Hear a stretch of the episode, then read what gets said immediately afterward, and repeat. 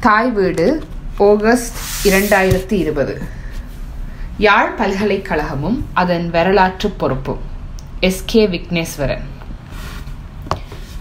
யாழ் பல்கலைக்கழக சிரேஷ்ட விரிவுரையாளரும் சட்டபீட தலைவருமான கலாநிதி குமார வடிவேல் குருபரன் அவர்கள் தனது பதவியை விட்டு விலகுவதாக பல்கலைக்கழக பேரவைக்கு கடிதம் மூலம் அறிவித்துள்ளார்.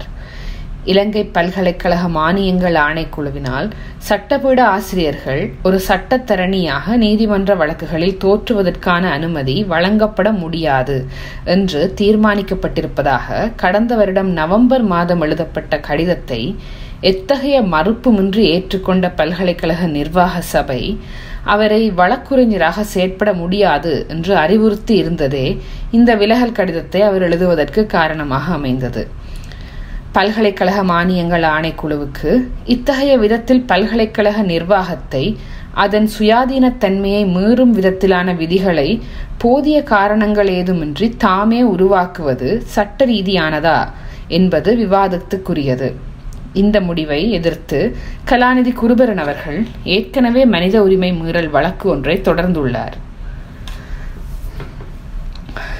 ஆணைக்குழு பல்கலைக்கழகங்களின் சுயாதீனத்தை பாதிக்கும் விதத்திலான இதுவரை கால நடைமுறையை மறுதளிக்கும் விதத்தில் அத்துமீறி எடுத்துள்ள ஒரு ஏற்பாடு இதுவாகும்.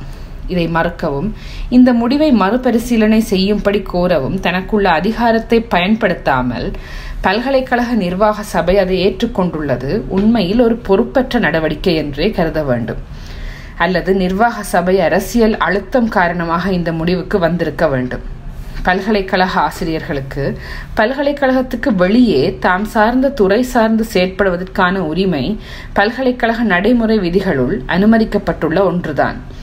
பல்கலைக்கழக ஆசிரியர்கள் குறிப்பாக தொழில்துறைசார் பீடங்களிலா பீடங்களான பொறியியல் மருத்துவம் சட்டம் சமூகவியல் முகாமைத்துவம் போன்ற துறைகள் சார்ந்த ஆசிரியர்கள் பல்கலைக்கழகத்துக்கு வெளியே தமது துறைகளில் சமூகத்தின் தேவைகள் சார்ந்தும் செயற்படுவது ஒன்றும் புதிய விடயமும் அல்ல.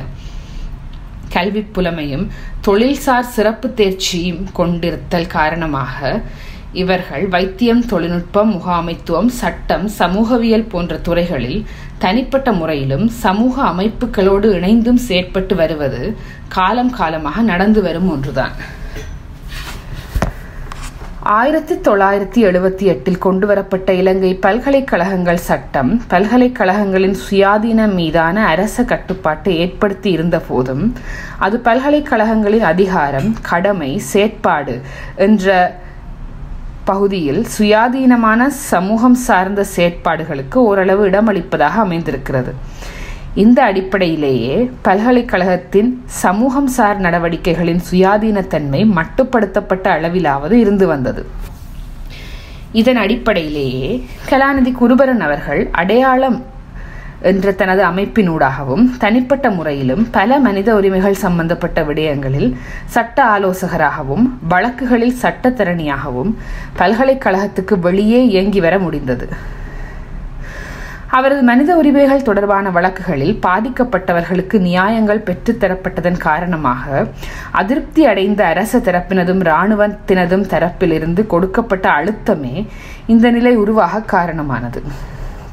அவரை சட்டத்திறனியாக செயற்பட விடாமல் தடுக்கும் நோக்குடன் இராணுவத்தினர் சார்பில் ஆசிரியர்கள் சட்டத்திறனியாக செயற்பட முடியுமா என்று கேட்கப்பட்ட கேள்வியின் அடிப்படையிலேயே இப்போது இந்த முடிவை பல்கலைக்கழக மானியங்கள் ஆணைக்குழு மீள வலியுறுத்தி உள்ளது.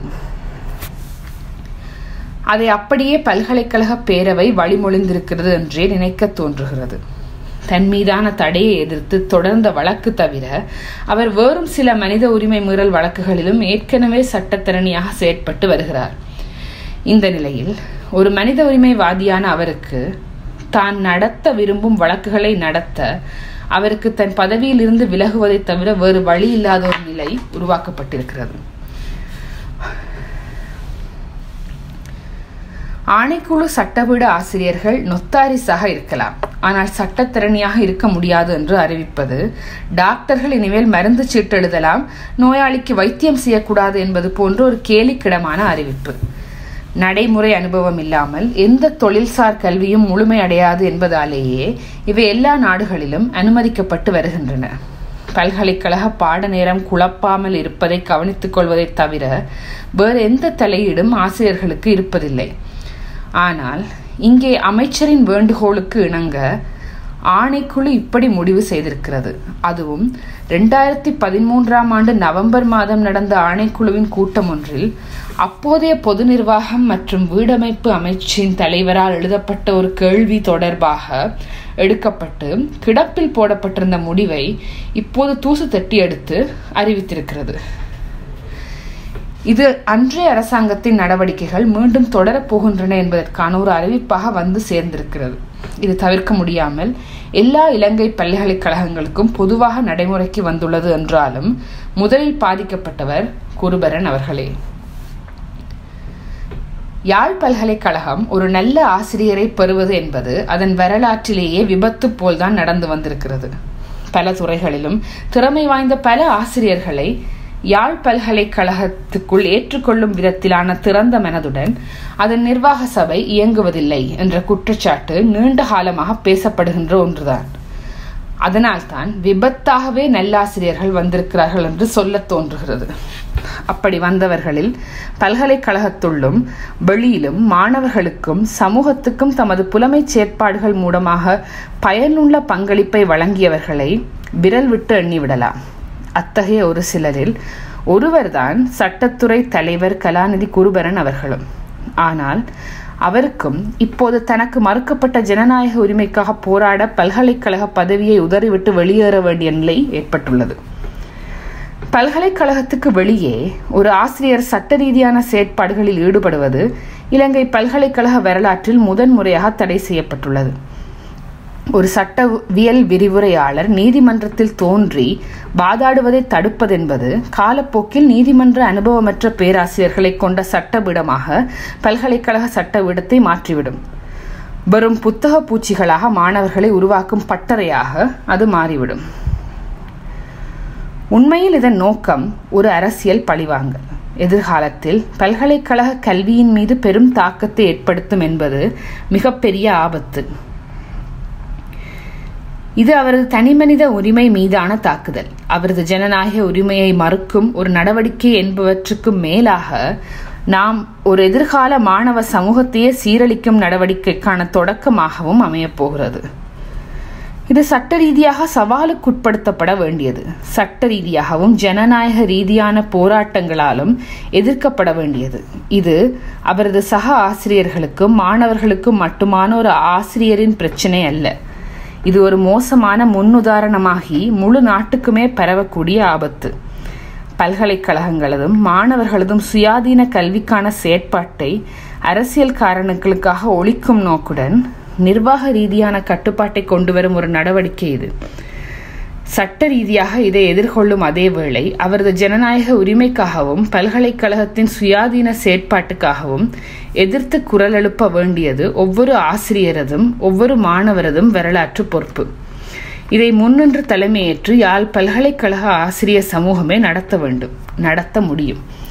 ஆனால் அது அறிதுயிலில் ஆழ்ந்திருக்கிறது. வரும் ஆபத்து ஒரு ஆசிரியருக்கு மட்டும் எதிரானதல்ல.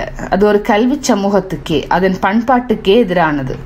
சுயாதீனம் சுய சிந்தனை என்பவற்றை கொண்ட புதிய சமுதாயத்தை கட்டி எழுப்பும் கூட்டு கடப்பாடு உள்ள ஒரு பல்கலைக்கழகத்தை ஒரு பாலர் பாடசாலை மட்டத்துக்கு தரமுறக்கும் செயலை நோக்கி தள்ளக்கூடியது என்பதை அது இன்னமும் உணரவில்லை. இது பற்றி ஏனைய பல்கலைக்கழகங்களுடன் உரையாடி இதற்கு என்ன செய்யலாம் என்ன ஒரு முடிவை எட்டவும் இல்லை. மாறாக அதை அப்படியே ஏற்றுக்கொண்டு விட்டிருக்கிறது. இனி அவர் தொடர்ந்திருக்கும் வழக்கில் வெற்றி பெற்றால் மட்டுமே அவர் பல்கலைக்கழகத்துக்கு திரும்ப முடியும். ஆனால் தனது தீர்மானத்தின் அடிப்படை அரசியல் ரீதியானது சமூக நலன் சார்ந்ததல்ல என்பதை கணக்கில் எடுக்காமல் ஆணைக்குழு இந்த விதியை பிறப்பித்திருக்கிறது. அதை அரசியல் ரீதியில் எதிர்கொள்வதற்கு பதில் அப்படியே ஒப்புக்கொண்டிருக்கிறது யாழ் பல்கலைக்கழக பேரவை. இது ஒரு மோசமான காலத்துயர்.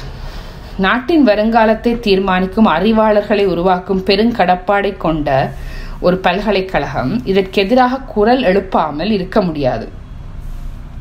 இது ஆசிரியர்கள் மாணவர்கள் மட்டுமல்ல அனைத்து கல்வி சமூகமும் கட்சி வேறுபாடுகளின்றி அனைத்து கட்சிகளும் இணைந்து குரல் எழுப்ப வேண்டிய ஒரு முக்கியமான விடயம். அமைச்சரதும் ஆணைக்குழுவினதும் முடிவை மாற்றும் எதிர்ப்பு போராட்டத்தை யாழ் பல்கலைக்கழக நிர்வாகம் ஆசிரியர்கள் மாணவர்கள் ஒன்றிணைந்து நடத்த வேண்டும். இது வரும் குருபரன் அவர்கள் பற்றிய விடயமல்ல. நாளை வைத்தியர்களையும் பொறியியலாளர்களையும் இன்னும் இதுபோன்ற தொழில்துறைசார் நிபுணத்துவம் பெற்றோரையும் கூட சமூக நடவடிக்கைகளில் அரசியலில் ஈடுபடுவதை நிறுத்துமாறு ஆணைக்குழு கட்டளையிடலாம். இது இனி வரப்போகும் இளந்தலைமுறையின் எதிர்காலத்தை மிக மோசமான பாதிப்புக்குள்ளாக்கும் ஒரு நடவடிக்கை. ஆகவேதான் பல்கலைக்கழக ஆசிரியர்கள் மாணவர்கள் சமூக செயற்பாட்டாளர்கள் அனைவரதும் ஒருமித்த எதிர்ப்பு நடவடிக்கை என்பது அவர்கள் முன்னுள்ள வரலாற்று கடமைகளில் ஒன்று என்றாகிறது.